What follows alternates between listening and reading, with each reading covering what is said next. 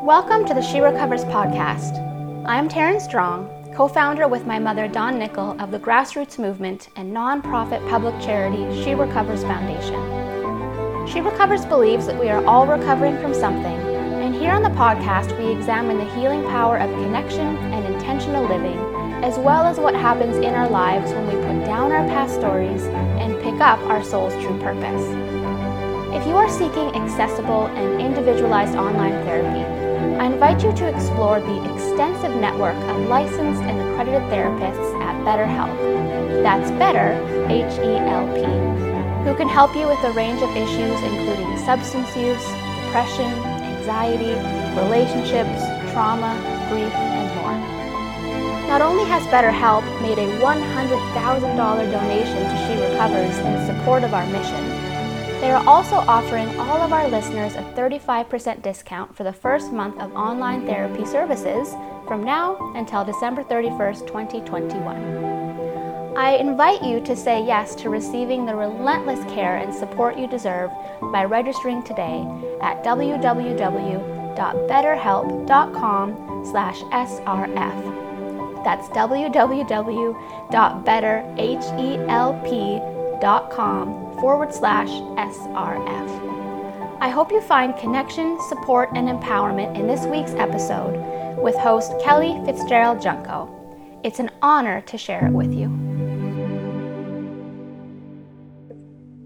And good morning, everybody. I believe that we are live on Facebook, and I'm really delighted to welcome everybody back to another session of uh, She Recovers Foundation Mental Health Mondays. My name is Dawn Nickel. I'm one of the founders of the She Recovers Foundation. My daughter, Taryn Strong, is the other. Um, my pronouns are she and her, and I want to acknowledge how grateful I am to live in Victoria, British Columbia, Canada, on the unceded territories of the Lekwungen and WSÁNEĆ peoples. Thank you for joining us for this She Recovers Mental Health Mondays event. We've been hosting these informational and educational sessions since the very first week of May last year. And we're grateful to all of the incredible guests who've shared their time and expertise with us. You know, at She Recovers, we believe we truly are stronger together. So, the She Recovers Foundation is a 501c3 nonprofit public charity. We connect, support, and empower women through our virtual platforms and in person community networks. If you feel inspired to become a supporter, please visit www.sherecovers.org. We are all recovering from something. We may be in recovery from one or more of the following substance use disorders, including alcohol use disorder and opioid use disorder, trauma, including intergenerational trauma, racial trauma, religious trauma, codependency, anxiety, depression, and other mental health disorders, eating disorders and other food related issues, grief and loss, including divorce or job loss, burnout from caregiving or overworking, love or sex addiction, sexual, emotional, or physical abuse, cancer, other illness, or any other life issue from which we hope to heal, including mother hunger, which we'll be talking about today. If you are a woman, cis or trans, or a non binary individual who identifies with women's communities, and if you are in recovery, curious about, or seeking recovery, you are very welcome here. Please note we are not a 12 step recovery program, but we do support all recovery pathways and criticize none. We have people joining us as attendees in the webinar. Welcome, as well as on Facebook Live. Please note for webinar attendees, um, I will be um, I'll be able to attend to some of your questions while Kelly's presenting, but if I don't answer, it's because I'm doing something technical on the back end. Uh, if you have questions or comments, please drop them in the webinar chat and we will get back to them during the Q&A portion of this presentation. If you're joining us via Facebook Live, welcome. And just a reminder for any of you who are concerned about um, privacy, if you do engage below the video that's streaming, um, other people in your Facebook feed may see that you're participating in this session this morning. So if you have concerns about privacy, you may want, to, you may not want to be uh, engaged in there. If you have no concerns about privacy, or if you are a person who recovers out loud, please drop a hello and tell us where you're from uh, so that we can say hi and welcome you. A reminder that our She Recovers offerings and spaces are designed to be supportive resources, but they are never a replacement for professional addiction treatment, psychiatric, or medical care. And it is my great, great pleasure to introduce you to Kelly McDaniel. Kelly McDaniel, LPC, NCC, CSAT, She's a licensed professional counselor and author, and she specializes in treating women who struggle with relationships. As the first clinician to name an attachment injury as mother hunger, Kelly explores the legacy of maternal deprivation. Her first book, Ready to Heal, addresses cultural double standards and family wounds that set women up for addictive relationship habits. Her upcoming book, Mother Hunger, speaks to the millions of women who suffer with a lifelong emotional burden that adversely affects self worth. It didn't have a name until now. And I've been following Kelly for a year on Instagram, and I've just, I'm always so, so amazed at her posts and the content and i just you know in my 30 some years in recovery of my personal recovery and in particular the last 10 years since we've been doing or hosting or whatever we call this she recovers thing um, the number of women who identify as having issues with their mom or attachment issues childhood trauma emotional neglect related to their moms has really really always risen to the top um, as a topic for for discussion about explanations for why we are the way we are. So I'm just really delighted. I know that there are a great, great many women in our community who need to hear this, uh, who need to understand this issue so that they can continue to or begin to heal. So Kelly, delighted to have you. I'm going to uh, turn it over to you, and you can share your screen whenever you're ready. I'm going to just turn off my video. I'm here. Nobody's going to abandon you, but uh, we will just be in the background. Welcome and thank you. Thank you so much for having me here, Dawn, and for that gracious, lovely welcome. And I'm just so impressed with your mission for the community of women that you serve and for your energy to continue to show up and do this service work all the time. Yes. So mother hunger, it's it's really about talking about the legacy of maternal deprivation and I'm going to be talking about why this is not an invitation to blame mothers. This is a much larger issue. Mothers are not nurtured, mothers aren't protected and supported and guided in ways that are helpful to themselves or to children. And so um, I'm certainly not looking for a way to blame mothers. I'm looking for a framework that really started um, in my first book, Ready to Heal. Um, it was published for the first time in 2008. It was republished in 2012. In 2008, there was just a brief mention of the word mother hunger in a, like a paragraph, and I think I was nervous to even mention it. Um, but it got so much attention from the women that were reading my book that um, when I redid the book in 2012, I did a whole chapter on mother hunger, and that's my favorite chapter in Ready to Heal. It's chapter seven. Um, what I was noticing with the women that were coming to work with me to treat love addiction um, and sexual compulsivity was kind of this this yearning for a quality of love that seemed unattainable. Um, and when I would try to figure it out, I, I did turn to the book. Somehow, this book found me called Motherless Daughters. It was written by Hope Edelman. She's a journalist, not a therapist, and yet it was probably one of the most sophisticated descriptions of what it's like to be an adult woman, but still feel like a child, to have some arrested development, to have transferred the, the need for a mother onto other things or people, um, to have substituted things for mothering that obviously don't work very well, whether that's um, food or fantasy. She was giving language to something I was seeing, but she was writing for daughters who had lost their mother, daughters whose mothers had died young. And I was fascinated why my clients who had living mothers looked so much like her case studies. Um, and then I found the work of Pauline Boss. Dr. Pauline Boss wrote the book Ambiguous Loss, and she talks about, well, she was specifically talking about what it's like to be a caregiver for somebody with a degenerative brain um, problem, such as Alzheimer's, and how the person who's physically there is emotionally not there, and what that does to the caregiver. So I started thinking about ambiguous loss in terms of the women I was seeing who had a physical present mother, but the mother didn't behave in a way that was maternal. So this could explain why they were having symptoms like motherless daughters. So I started working with this to get an idea. So, just a little background for those of mm-hmm. you that like um, attachment theory. Securely attached adults don't have mother hunger. And the science tells us that's about 50% of the population. I think that's really generous, but whatever, that's what the science says. So, securely attached adults don't resonate with this term. Anxiously attached adults, well, okay, so the spectrum of attachment puts the other 50% of us on somewhere in the insecure attachment. That could either be avoidant, that could be anxious, that could be disorganized. Anxious adults tend to resonate with this term right away. Anxious attachment people, we know that we're yearning for something. And an avoidantly attached person does not really resonate with this term right away because um, avoidant attachment generally means I'm needless, I'm wantless. And so identifying a need just doesn't happen easily.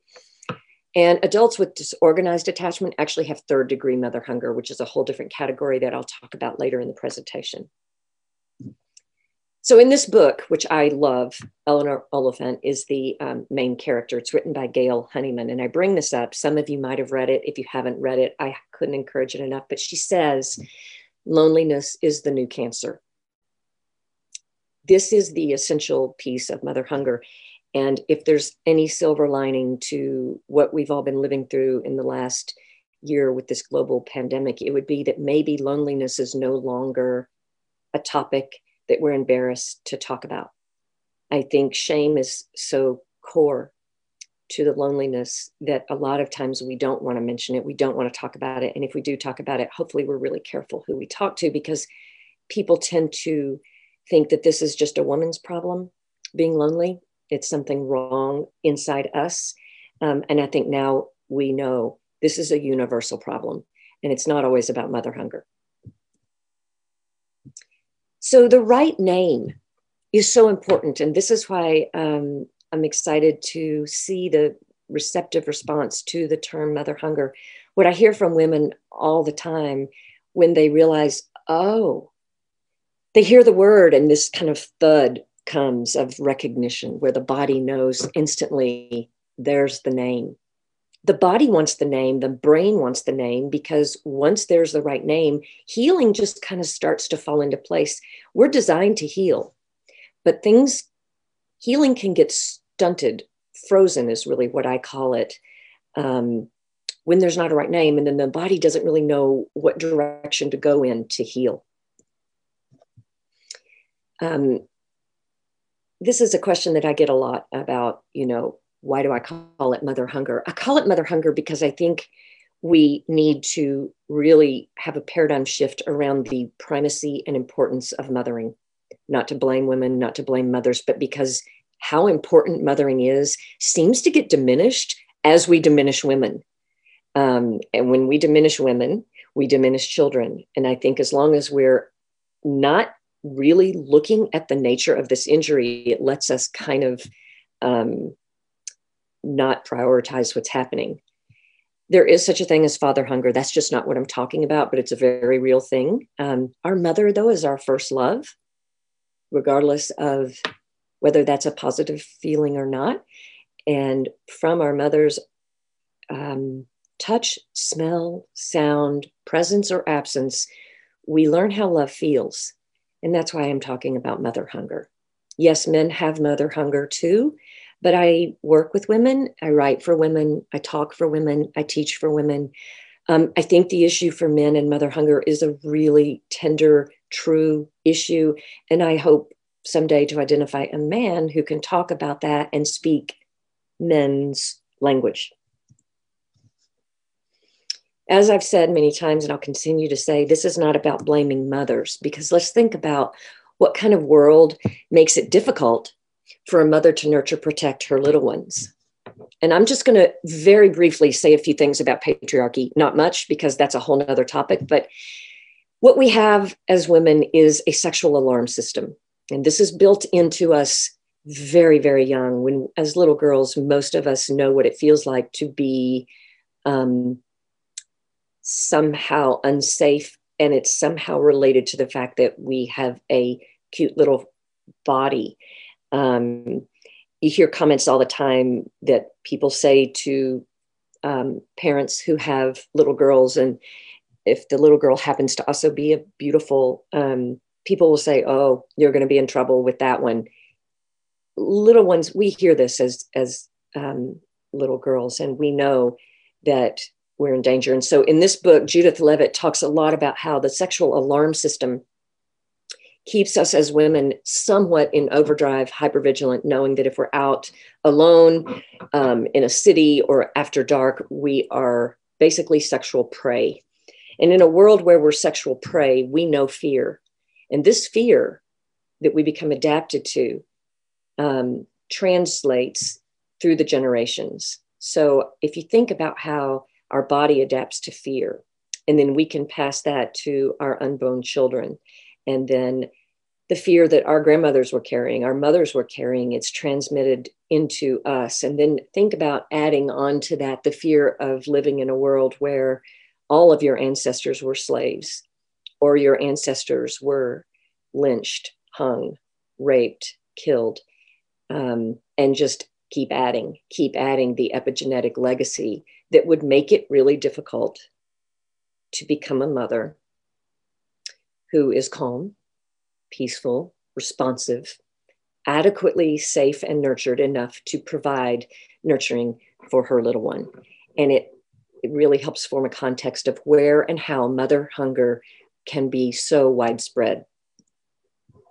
Here's another reason I think that I call it mother hunger because I really want to focus on the importance of mothering. So if you think for a minute, how would you define what makes a good mother? Or what makes good mothering? Because really, love is a verb, loving, right? So how would you mm-hmm. define it?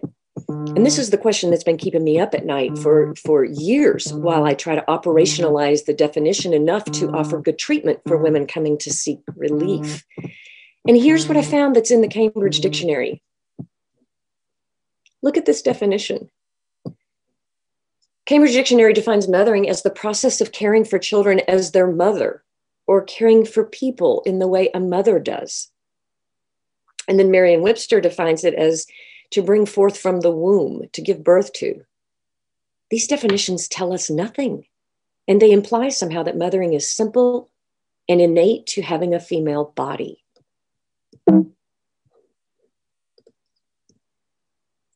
So in the book Mother Hunger, I write this ideal candidates for motherhood must be self starter, able to comfort and bond with a new vulnerable human by holding, feeding, responding to nonverbal cues.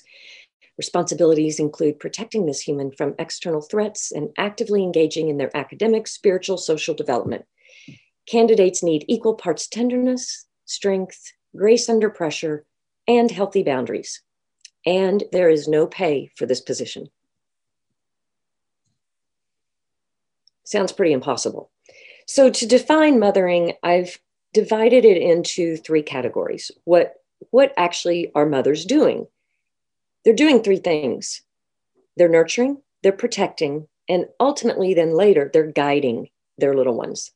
And I'm going to spe- specifically think about daughters because as daughters, we're going to continue to look to our mother for guidance. And this is where it might shift um, for for boys that they will eventually maybe look away from mother for guidance. But um, originally we all need her for nurturing. Nurturing begins in utero. The actual word nurture comes from nutrire which is a latin word that means to suckle.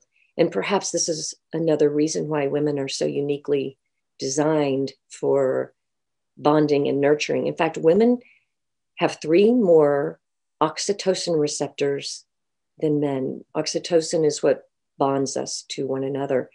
Oxytocin is released during lactation, during childbirth, and during orgasm. And so women have three opportunities to feel the rush of this bonding hormone. Nurturing, you know, when babies are born, they can't tell the difference between night and day. So the fact that we put babies alone to sleep is a threat to bonding and it's a threat to attachment and it is a breeding ground for mother hunger to grow. Um, so in the book i talk a lot about nighttime issues. 90% of a child's brain has formed in the first five years which does include pregnancy. So i love this picture um, because it's a good reminder that mother hunger is simply a name and a framework to identify developmental needs that were lost so that we can reclaim them as adults. It's hard to go heal something when we don't know what it is we're healing, first of all, so we need the name. And second of all, we need to know which piece was missing. Was it the nurturing that was missing? Was it the protection that was missing? Or did we have those things, but we missed some guidance? Maybe our mother either died before we were teenagers or she never developed herself so that we had to look elsewhere for guidance. But plenty of people can nurture and protect children if they want to. And um, that's why I love this picture. Mother hunger is more about the developmental needs than it is about always who provided them. Nurturing is the quality of responsive care between infant and mother that involves touching, holding, feeding, soothing, grooming, and responding. And it is the language of love that the infant brain learns. I don't know if you know this, but John Watson was a um, psychiatrist in the 1920s, and he was really kind of the first um, pop psychologist and um, studied behaviorism. He, he didn't really like Freud, so instead of looking at the unconscious, he started looking at Pavlov, who was training dogs. And he felt we could train children just as Pavlov trained dogs. Um, unfortunately, behaviorism is still alive and well in some parenting uh, philosophy. But his ideas and his advice were this to parents, and many parents followed these guidelines never hug and kiss your children, never let them sit in your lap. If you must, kiss them once on the forehead when they say goodnight. Shake hands with them in the morning. Give them a pat on the head, and if they make an extraordinary good job of a difficult task. I mean, can you imagine like this is why I think we love watching little mammals like dogs and kittens and horses and cows love their little ones because it's so beautiful and it's so natural. There's a lot of touch, there's a lot of cuddling, a lot of suckling, a lot of touch. That's what we all need as humans. And if I had time, I'd be showing you videos of what happens when we don't have that or when mammals don't have that. Let's talk about protection. So we've talked about nurturing, which is the first element of maternal care. The second one is protection. Um, protection is um, essential for the survival of our species. Symbolically and literally, maternal love represents protection, standing between a child and life's hardships. And I think we come into the world as infants totally dependent on maternal protection. And this is where I'd like to differentiate between a frightening or a frightened caregiver. So, We've talked about the sexual alarm system. We've talked about uh, the fact that women grow up frightened um, in, in many, many places in the world. There are plenty of frightened women who can be very nurturing mothers. Um, however, our own anxiety, our own fear, our own kind of stress level can convey to our little ones totally um, unconsciously that that we're not safe and they're not either. So that's what i'm talking about in the protection section. That's different than a caregiver who's actually scaring her child a caregiver who is yelling and um, physically threatening. That's third degree mother hunger and we'll get to that later. Lack of protection can happen in all kinds of ways but what it might feel like as an adult um, is that, that, that we have an adult body, but deep inside there's this chronic low grade anxiety that as we get a little bit older can show up as panic attacks, sleep disturbances, a, a sense of being younger than we really are. So I just want to talk a minute about how this might set in really young. We've talked about how women can transmit anxiety to their little children through mirroring and facial gestures and things of that nature, our breathing patterns. But also, Studies are showing us that children under the age of three who are in daycare have a higher level of cortisol in their saliva.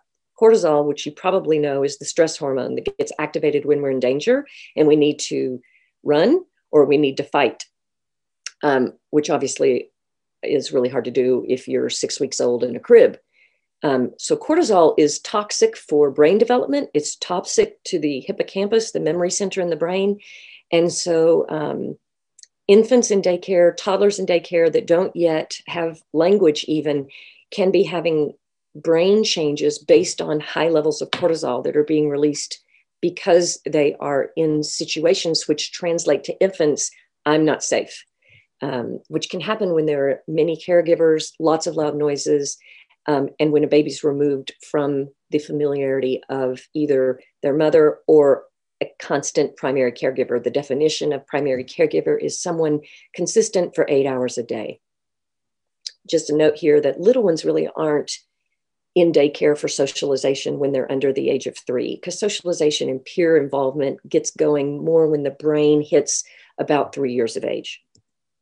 Okay, if you don't know this resource, I want you to have this resource. If we had time right now, I would do a breathing exercise with you because if you've made it this far into the discussion, you might be feeling some anxiety. That would be really normal.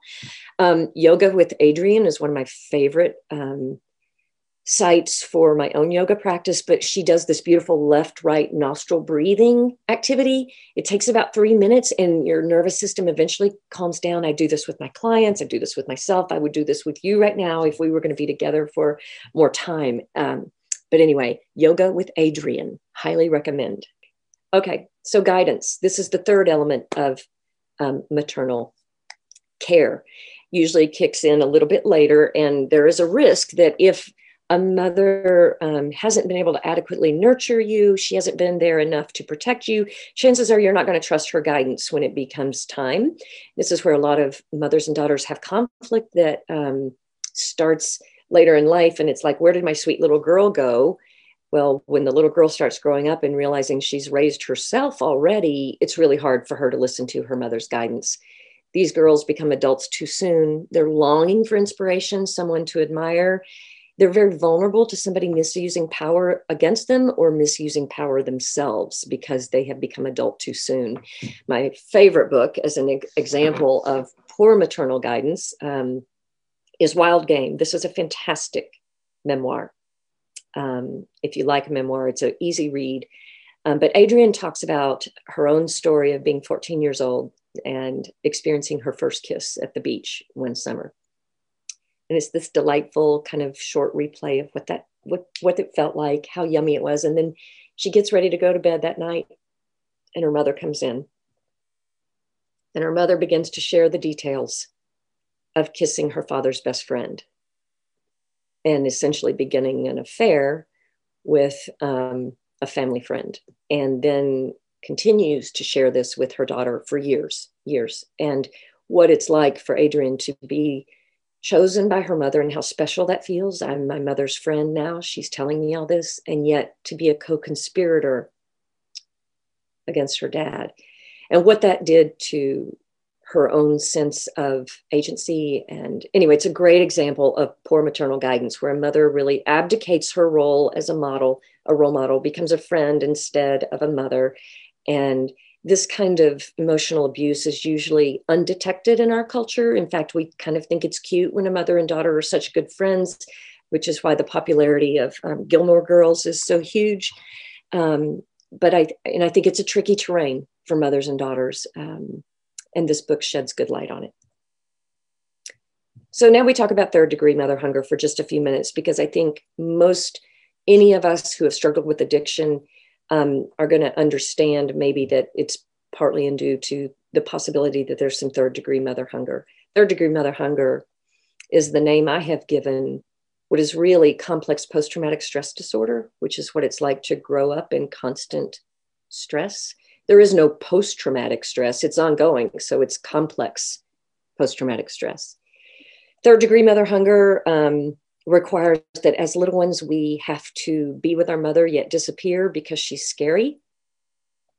So we learn very young how to dissociate. And we live much of our life in a dissociative trance, which can feel like a fantasy state or just feel like being numb.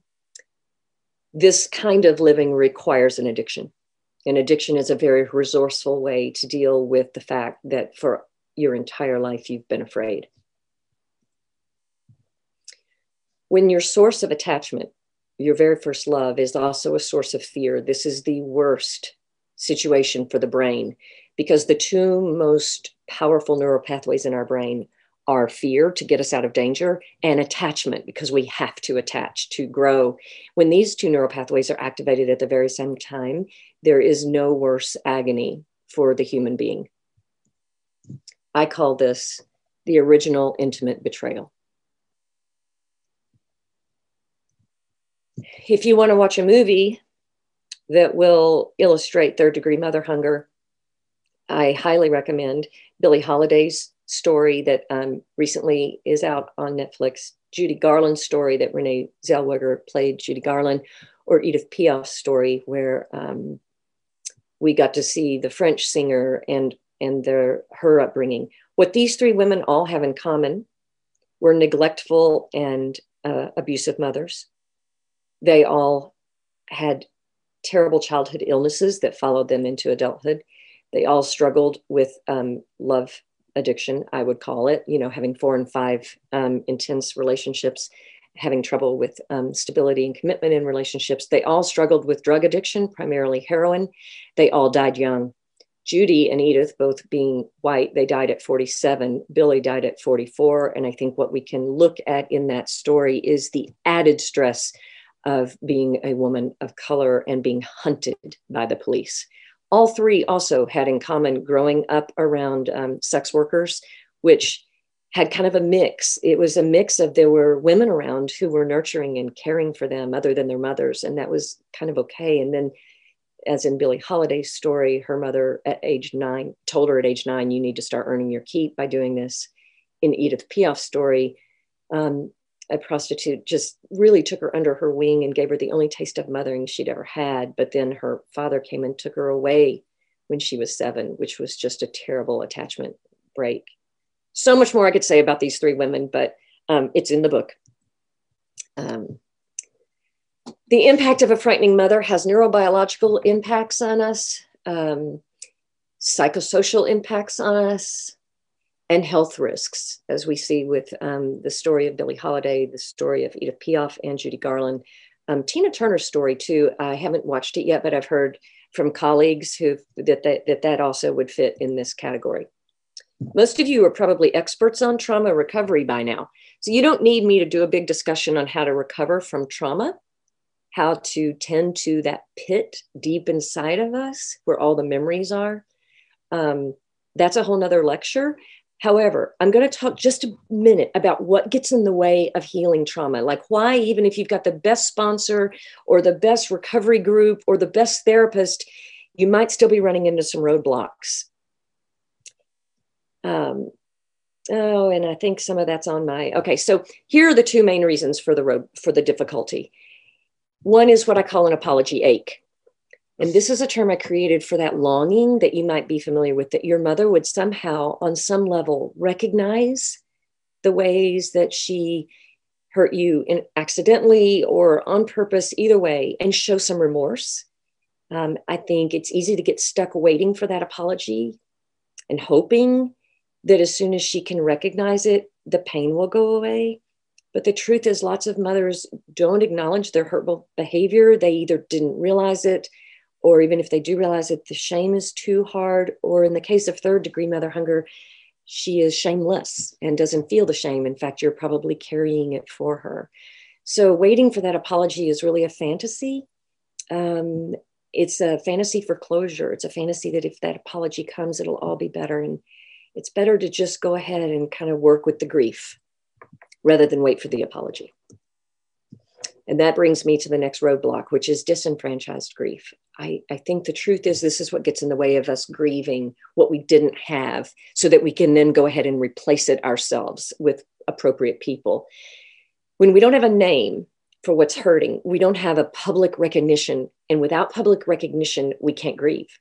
It's why when someone's facing cancer, we have cancer support groups, communities respond with flowers and visits um, those of you were coming from recovering from addiction, hopefully you've had the recognition of peers who have been there before you and could be there with you. You've had sponsors, you've had help, you've had guides.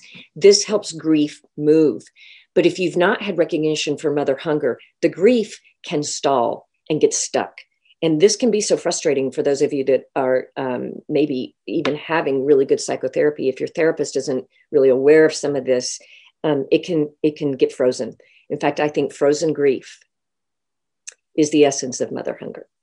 And so, my hope for you today is that by listening to this and being open to this concept, if you are struggling with mother hunger, your body will already be feeling relief. The grief will already be starting to thaw and melt and move through your body the way your body knows how to heal.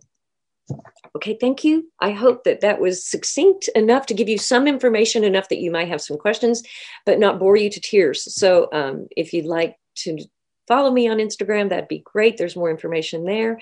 You can also go to my website where there's a Mother Hunger quiz, updates about, um, you know, my newsletter or whatever. Anyway, there we go, Dawn. I'm ready for for you.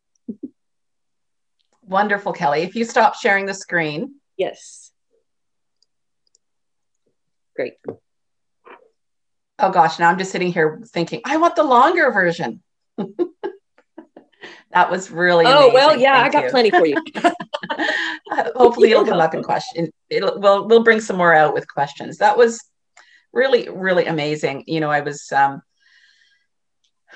gosh, you know, mothering and and mothers and you know, being a mother of two daughters, these are some of the questions and being a woman in long-term recovery and having one daughter in recovery and having the other daughter now mothering a five-year-old daughter.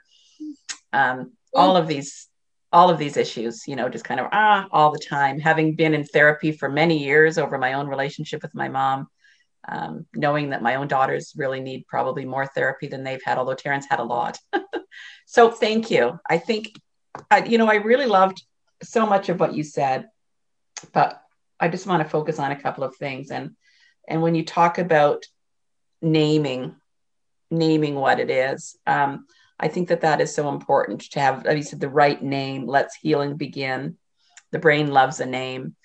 And in in our community, you know, she recovers. We talk about how we're all in recovery from something, and then we go through this inexhaustive list of all the things that, that might bring us here but when we're in community and when we're in discussion and we're in talking really the the message that we that i always try to impart that Taryn tries to impart that you know our coaches try to impart is those those behaviors or those substances or those coping mechanisms um, they're they're just kind of the, the tip of the iceberg and that it's always you know it's always something deeper generally trauma in trend and neglect you know being a part of trauma so I just love that uh, your presentation, and I'm so excited for your book. Really brings us to that point. You know, it's in our community we kind of sometimes say, "What are you recovering from?" Give women an opportunity to identify along the spectrum of things that they might identify with. Um, and I always just kind of want to say, and, and you know, like what's underneath all of that, and and and we don't often know, right? I mean, when I first went into treatment going on 34 years ago, I had a cocaine problem. That was the problem. And I was in an abusive marriage. That was the problem. You know, it had nothing to do with childhood neglect, emotional neglect. Um, it took many years to get to that. So, um, what an amazing piece of work that you've been working on and, and can't wait. When is the book out? The book is coming to the world July 20th. Um, and I just kind of want to add something to what you so beautifully said, Dawn that um, there's something in the book I talk about that's called betrayal blindness, which is kind of a nice way to explain the body's mechanism for protecting us from information we can't know yet. So, not only do we not know sometimes the origin of this pain that's beneath our addictive cravings, which I really think addiction is like surrogate mothering.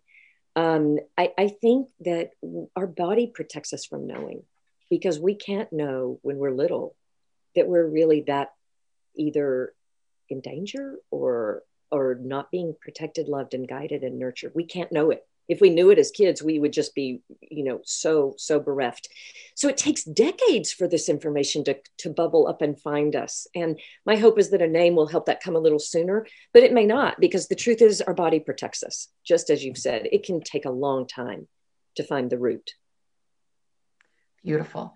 I want to share a couple of comments from um, others. So, one of our one of our um, attendees in the webinar shares as someone who was parentified as a child this is really resonating with me. In fact when thinking about or talking about myself as a child i never think of myself as a little girl but rather a kid if that distinction makes sense. It makes complete sense and i think that is parentified children fall into the lack of guidance category because they become their own parent so young and frequently they are also parenting their parent. Exactly. Someone else said that was incredible. It really hit home. Thank you. Um, and so i just i want to speak for a minute about so the, the three I, I don't remember how you kind of package these up what you call them but nurture protect and guide. Those are the three what? Developmental needs that we all have as children. Yes um, I call them the essential elements of maternal care, but they they are our human developmental needs. And so I have a question for you.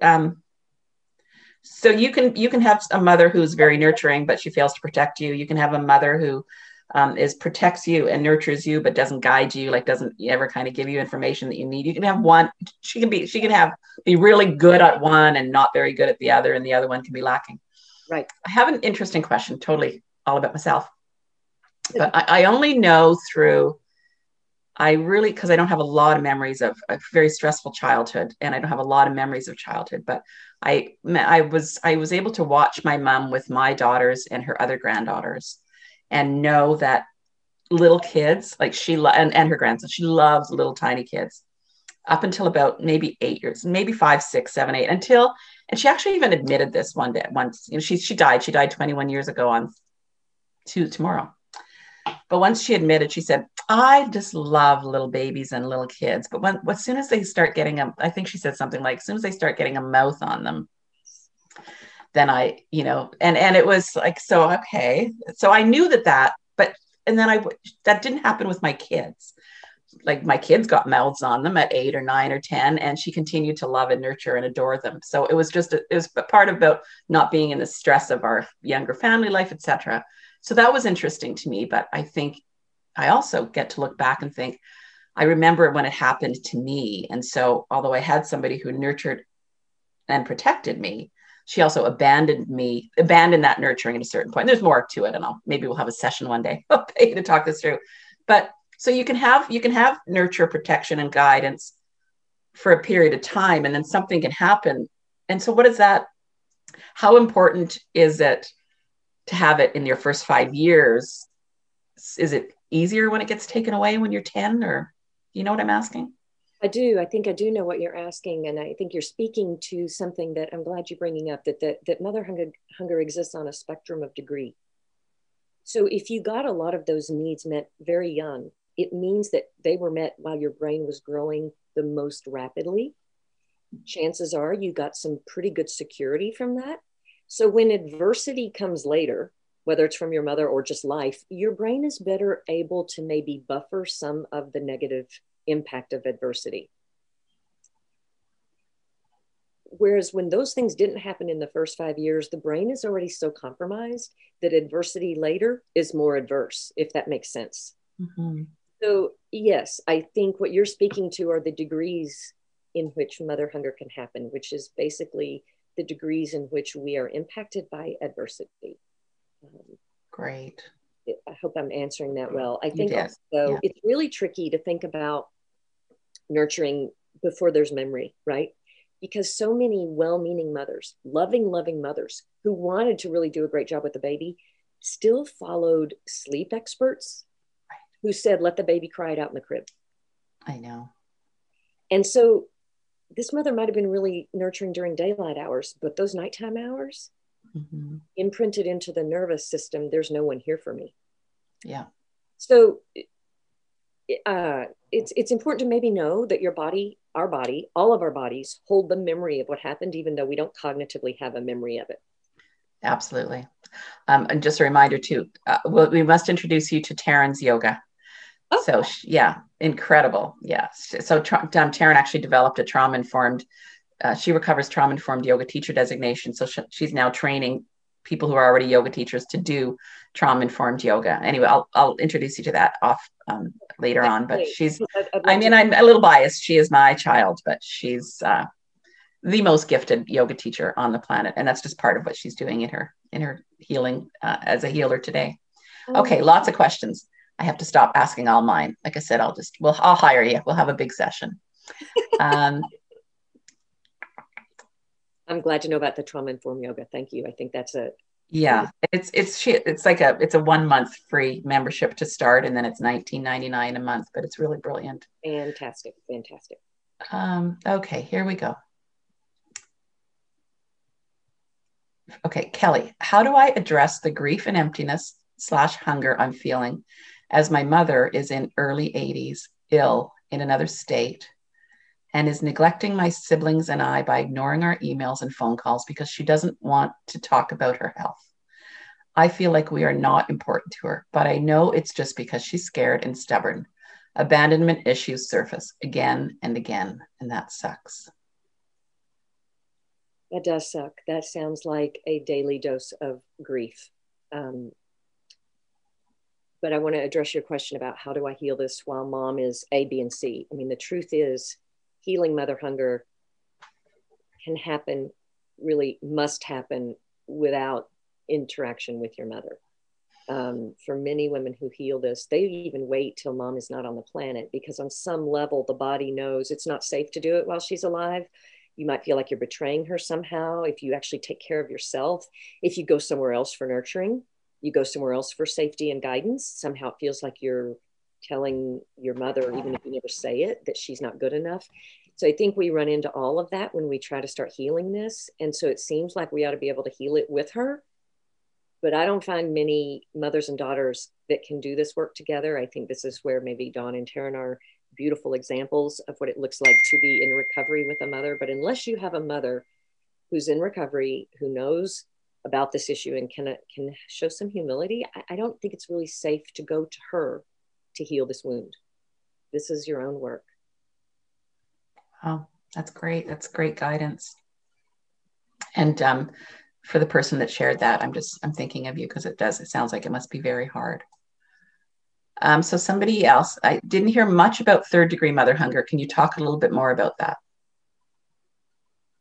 I'm, I could talk about that for a whole few days. Um, my concern sometimes in talking a lot about third degree mother hunger is I don't know who I'm talking with right now, and it's a very triggering topic. When we talk about mothers who are abusive, um, first of all, we don't want to know this. As a culture, we don't want to know that this happens. We don't want to know it in our own bodies. And if it is our story, we did grow up with an abusive mother. Um, it is so painful to revisit and listen to that I sometimes feel protective of my audience. And I'm feeling that right now. Like, this is how I'm mothering you. I, I want to give you information, but I want to do it somewhat gently and somewhat carefully because I'm not there with you if you get triggered. And if, in talking about third degree mother hunger, can bring up an emotional tidal wave. So I purposefully kept it short for today. If you want to know more about it, you can um, definitely find more information. The book's coming out. You can also see it on my Instagram. If you feel compelled to really dig in with me, sign up for a consultation if you'd like to. But I would feel more safe if I know who I'm talking to about it. And Kelly, thank you so much. We appreciate that. You know, this is a trauma informed space. And so we do, you know, we try to think of the whole. Um, so I don't know if this is the same person that shared this, but um, the question is what can we do between now and when the book comes out to work on our mother hunger? I fall into the third degree mother hunger category and i'm wondering what to do between now and july. I'd love to address that and thank you for bringing that up. I think um, i want to simplify this a bit. Mother hunger in the third degree form sometimes gets terrible diagnosis like out there in the psychology world of borderline behavior. That might be one bipolar things of that nature I, I, would ask you to set that aside, but I would say if third degree mother hunger is your legacy, I hope you mm-hmm. have. And if you don't have, find an attachment oriented, trauma informed clinician to help you. That this is not just general run of the mill psychotherapy. This is a specialized field, and anyone who's trained in attachment EMDR, somatic work, either Peter Levine model or Pat Ogden model, um, family constellation work is also really helpful, or IFS, which is internal family systems, Richard Schwartz's model. If you can find a therapist with one or maybe all of those trainings, you're going to be able to start addressing this third degree wound. You don't have to wait for the book. Um, I will just say, though, I mean, a lot of you are probably getting really good help even from your recovery circles and from places like this. Third degree mother hunger is a relational wound.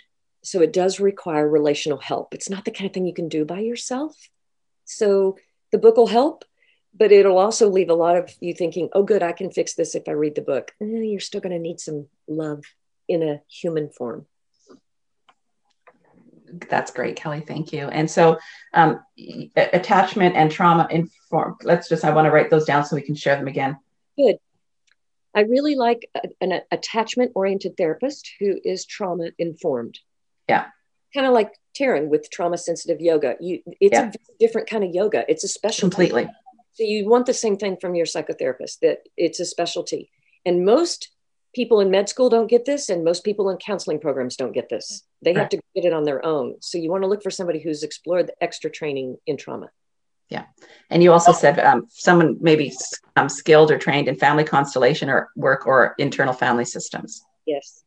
Yes. Right. And we've actually had um, one of our she recovers coaches she's not a therapist she's a physician but she did a presentation on internal family systems for mental health monday for us one day so we have that and we actually have another can't remember one of our other coaches um, is trained in family constellation work and she oh tammy roth do you know tammy in nashville i don't know tammy oh, uh, she's she's involved with a lot she's a therapist and coach in in nashville and she's going to come back and talk to us about family constellation work so Oh, it's um, dynamic. I use it in intensives, and it, literally in 30 seconds, the whole story of a, of how you feel about your mother comes out of the body. Incredible. Crazy. So, speaking of intensives, um, somebody says this talk blew me away. There was so much wisdom you generously offered us. I will share this video with many. How do your intensives work? Mm-hmm. They um, they're not working very well right now. you know, I mean, we've had a global pandemic, which I've had to suspend them um, and and but they're a one-on-one experience that is uniquely designed to to work with this injury and can be anywhere from 10 to 15 hours um, and right now i have a waiting list so i'm not i don't i don't i'm not offering them for a while because then i had to put everything on hold they're not working great right now so i'm um, trying to do a lot of things like this and get back online with intensives hopefully sometime in 2022 mm. Wonderful. Um, another question. I lost my mom as a preteen. I'm very sorry. And my dad is not nurturing at all. How much does the father's role impact the severity of mother hunger? What a beautiful question. Um, even in the question, I think there's the answer. I mean, the father or any other caregiver, let's say, that is partnered with the mother um, can significantly mediate the impact of mother hunger in a good way or or make it worse.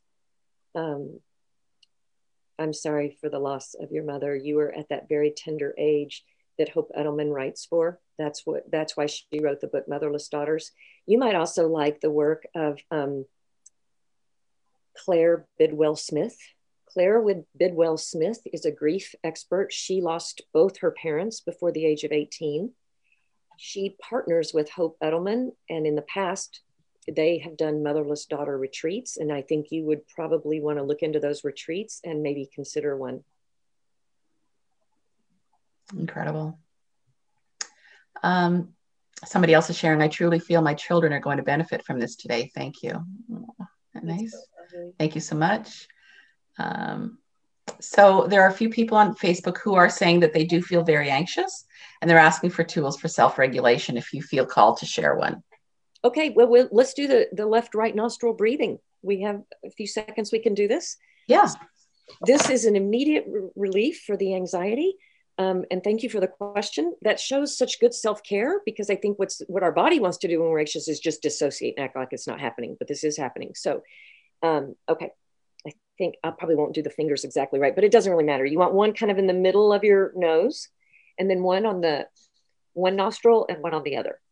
Okay, so in the middle, what you're going to do is let's just start. This is my left nostril, and I'm going to hold it closed and breathe in four times on the right side. And then I'm going to hold my breath there for four count. One, two, three, four. Then I'm going to cover that nostril and breathe out four on the alternative, down four. One, two, three, four. Then I'm going to breathe in on that same nostril 4 mm-hmm hold, and then alternatively de, um, exhale on the other. Let's do it one more time. In, hold, and out. In, hold, and out. Okay, clearly you can see why I'm not a yoga teacher. But anyone can do that breathing exercise. I've done that even when I'm like stuck in traffic. Um, it's just an immediately it down regulates the nervous system. So I hope just continue doing it for a few seconds as you're feeling anxious.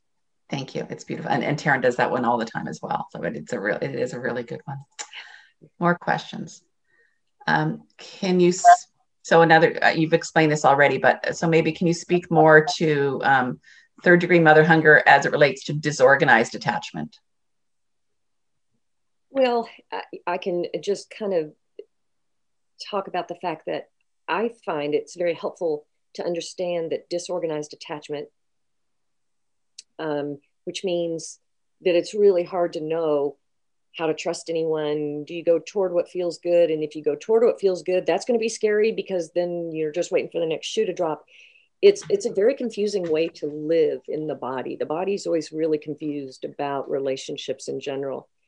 And because dissociation uh, is so woven in to the attachment style, it takes a while to even know basic needs, wants, a sense of where you begin and somebody else begins. Um, I think what I've heard women describe it to me, it's a very amoeba like existence.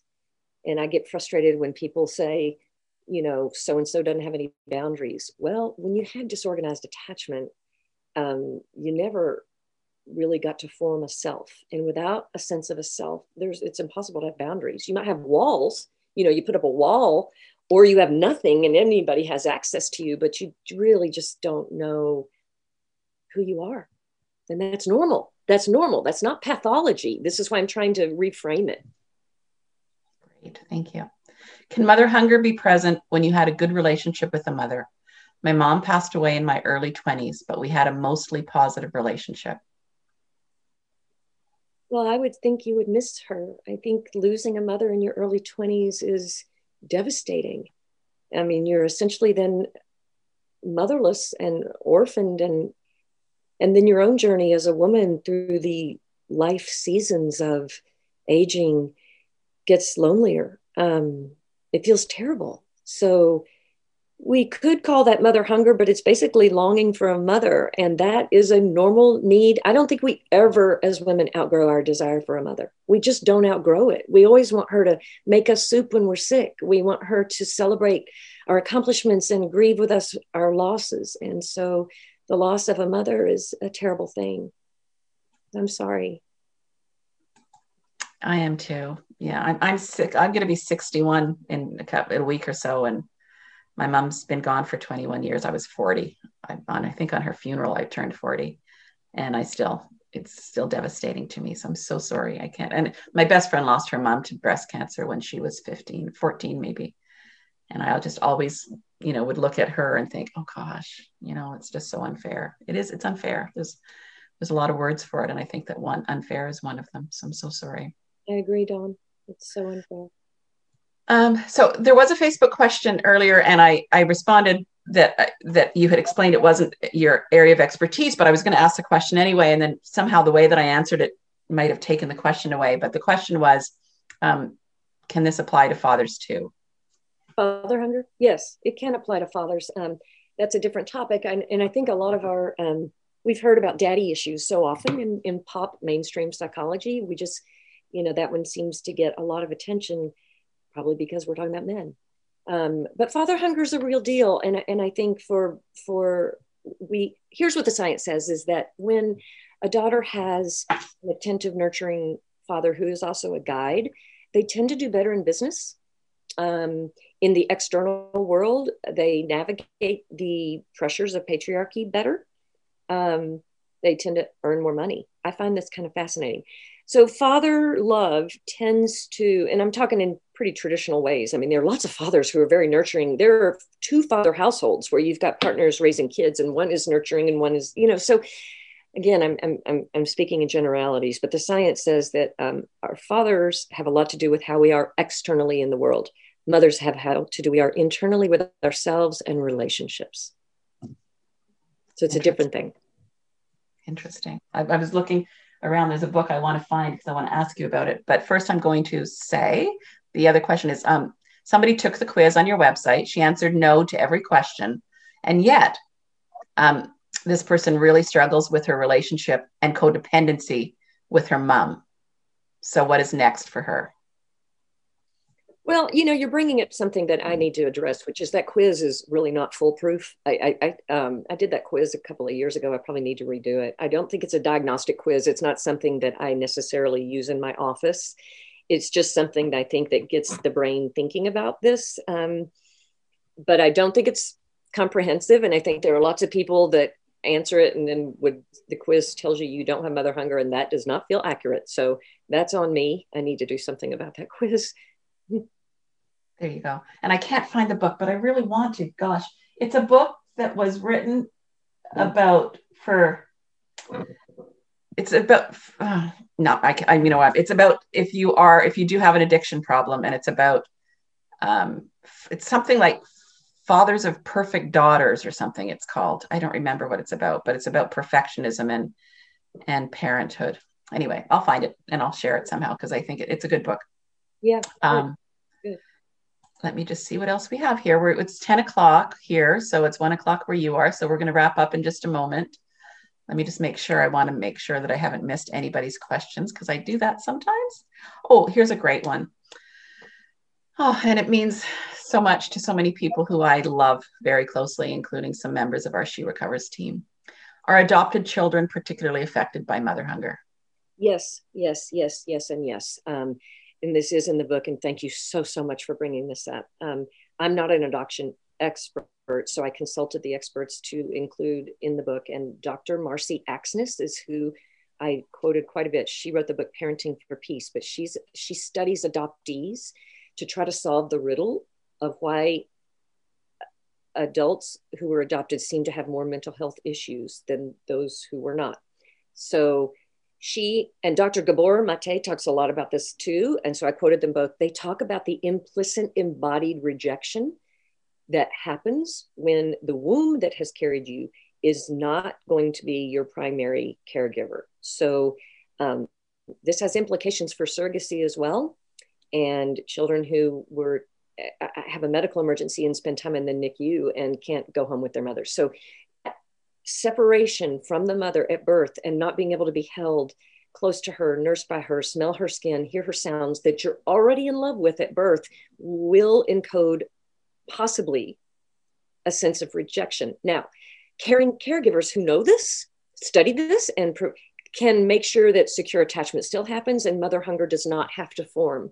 But they're going to work harder, and caregivers that don't know that and treat an adopted baby the same as they would uh, just no, you've got to really be aware of this issue to hopefully help with secure attachment and address the loss. There's a loss. Birth begins with a loss.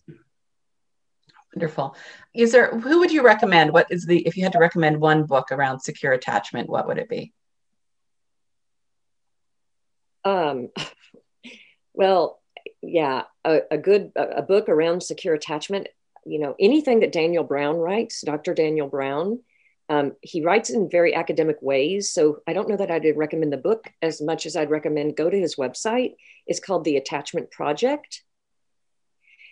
And on his website, there's so much information right there, just little excerpts on the website about attachment. And then I think he's a guest on many podcasts. You can listen to him. One of the podcasts that talks a lot about attachment that I love is called Therapist Uncensored.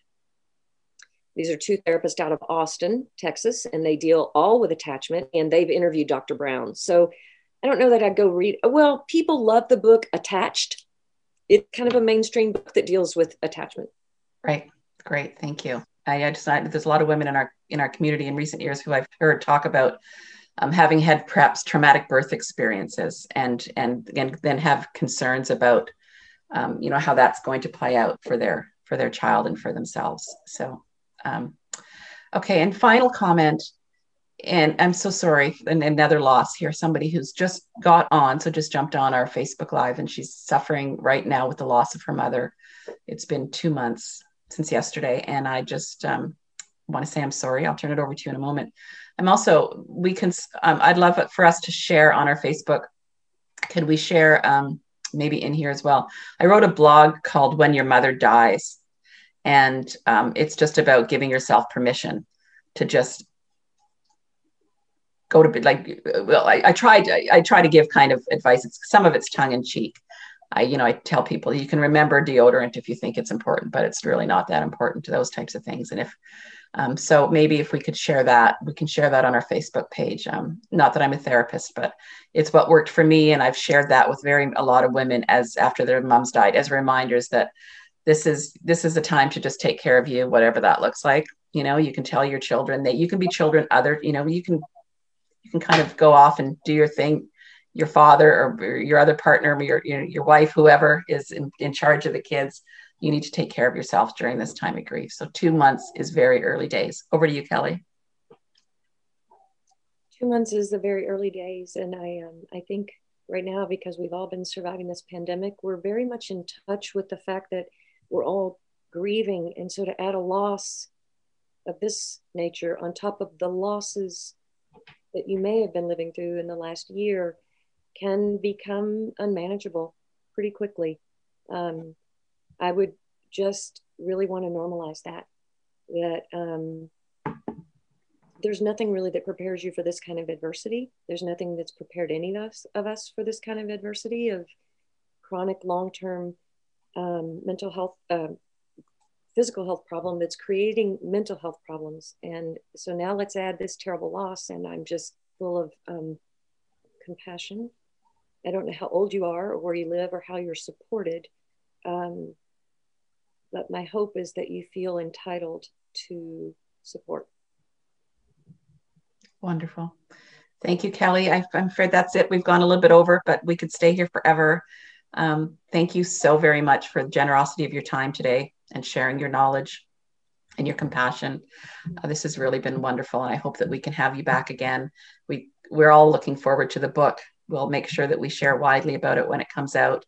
Um, we've already shared all the links to your websites, etc. And I do hope that everybody goes and visits Kelly's website and follow her on Instagram for daily, nearly daily, for regular inspiration. I don't want to commit you to daily if you don't do daily, but it's pretty regular for sure.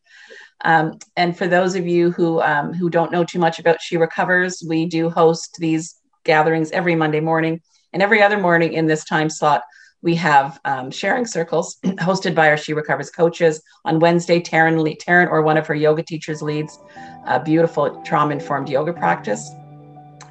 It's not on Facebook Live, it's actually in um, on Zoom.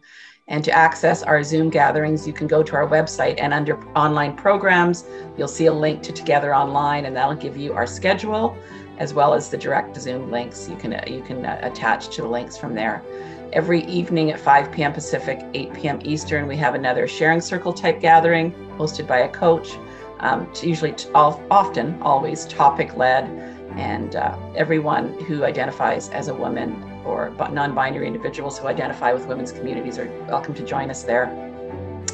Um, join us on Facebook, where uh, we have a private Facebook group called She Recovers Together. We've shared those links as well.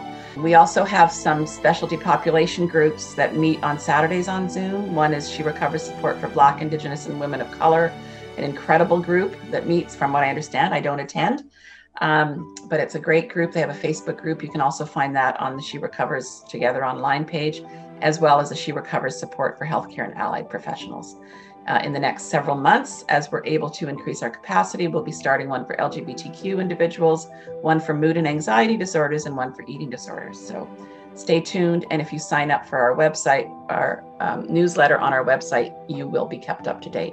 Thanks again, Kelly. Thanks, everybody. I'm going to stop streaming. Oh, I'm no, I'm not. Lisa, you're going to stop streaming and stop recording, and we'll see you all next week. Thank you.